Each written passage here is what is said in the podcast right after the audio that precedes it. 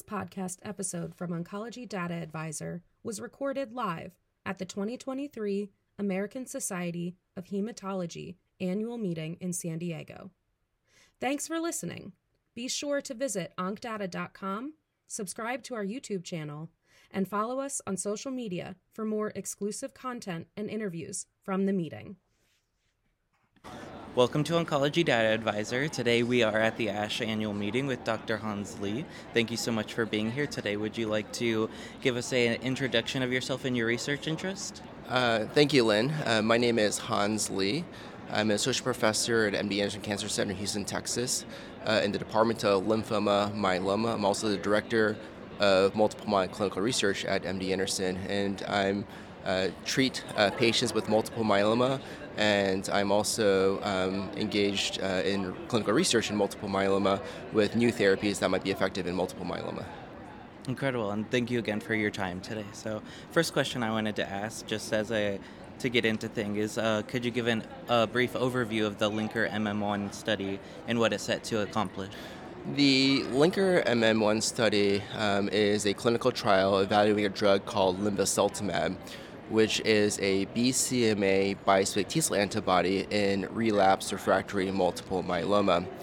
And there are two parts of the study the phase one dose escalation, which tries to identify the optimal dose of linvoseltamab, and the phase two part of the study um, looked at two separate doses of linvoseltamab at either 15 milligrams or 200 milligrams to optimize the dose selection of the drug. Incredible, thank you for that. And um, what were the results that you presented from the study? So, at this year's ASH meeting in 2023, it really reflects two key things. One is uh, more mature, longer follow up. So, the median follow up at this year's ASH meeting is reporting data uh, with a median follow up 8.1 months. Uh, in addition, the second key aspect is this is the first time that the primary endpoint of the study which is over response rate as adjudicated by the independent review committee is being reported uh, in the study.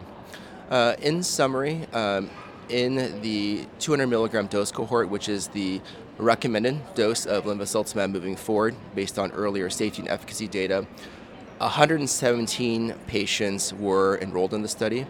They were heavily pretreated with a median of five prior lines of therapy uh, 80% of patients were called triple class refractory, refractory to the three main myeloma drugs, IMiDs, protease inhibitors, and anti CD38 monoclonal antibodies. Over a quarter of the patients were over the age of 75.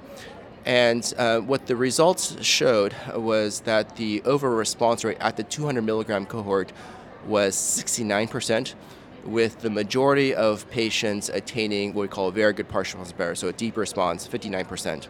Um, I would mention, though, that actually just earlier this week there was a press release with an even later data cut of linvoseltamab at a median follow-up of 11 months. And what we saw was that actual responses uh, seemed to deepen over time. So with this longer follow-up at 11 months, the overall response rate by the IRC was 71%, with a 46% uh, complete response rate. I'm curious, were there any limitations in this study that you, your team experienced that you'd like to address in maybe a phase three trial? Uh, so, um, you know, in terms of um, the safety profile of the study, you know, one thing um, that we're always uh, watching very closely is uh, CRS and the rates of cytokine release syndrome. Overall, the rates of uh, cytokine release were, were, low in the study, 46%, majority being what we call grade 1 in severity. Um, another adverse event of special interest is infection. So uh, about 37% of patients had grade three or higher infection. So, you know, moving forward, um, you know, we're always looking for ways to optimize CRS management and infection management. And of course, this will be looked at very closely in, in future studies uh, with linvoseltamab.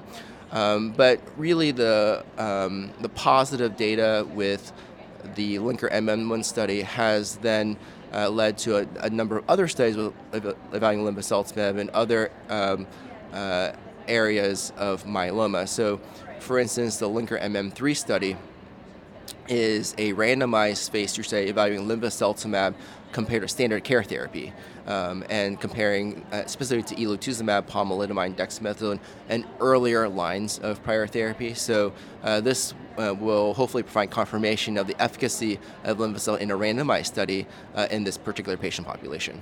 Since you know multiple myeloma is such a rapidly evolving treatment landscape, how is um, unique as a treatment option for relapsed refractory multiple myeloma patients? Uh, that's a great point you make, Lynn, and that the treatment landscape for multiple myeloma is evolving very rapidly. We're very excited that there's a number of new immunotherapies uh, available for our patients, including bispecific T cell antibodies and CAR T therapies that target different antigens such as BCMA and GPRC5D. And um, you know what we're seeing is that these uh, drugs are very effective in late relapse refractory multiple myeloma.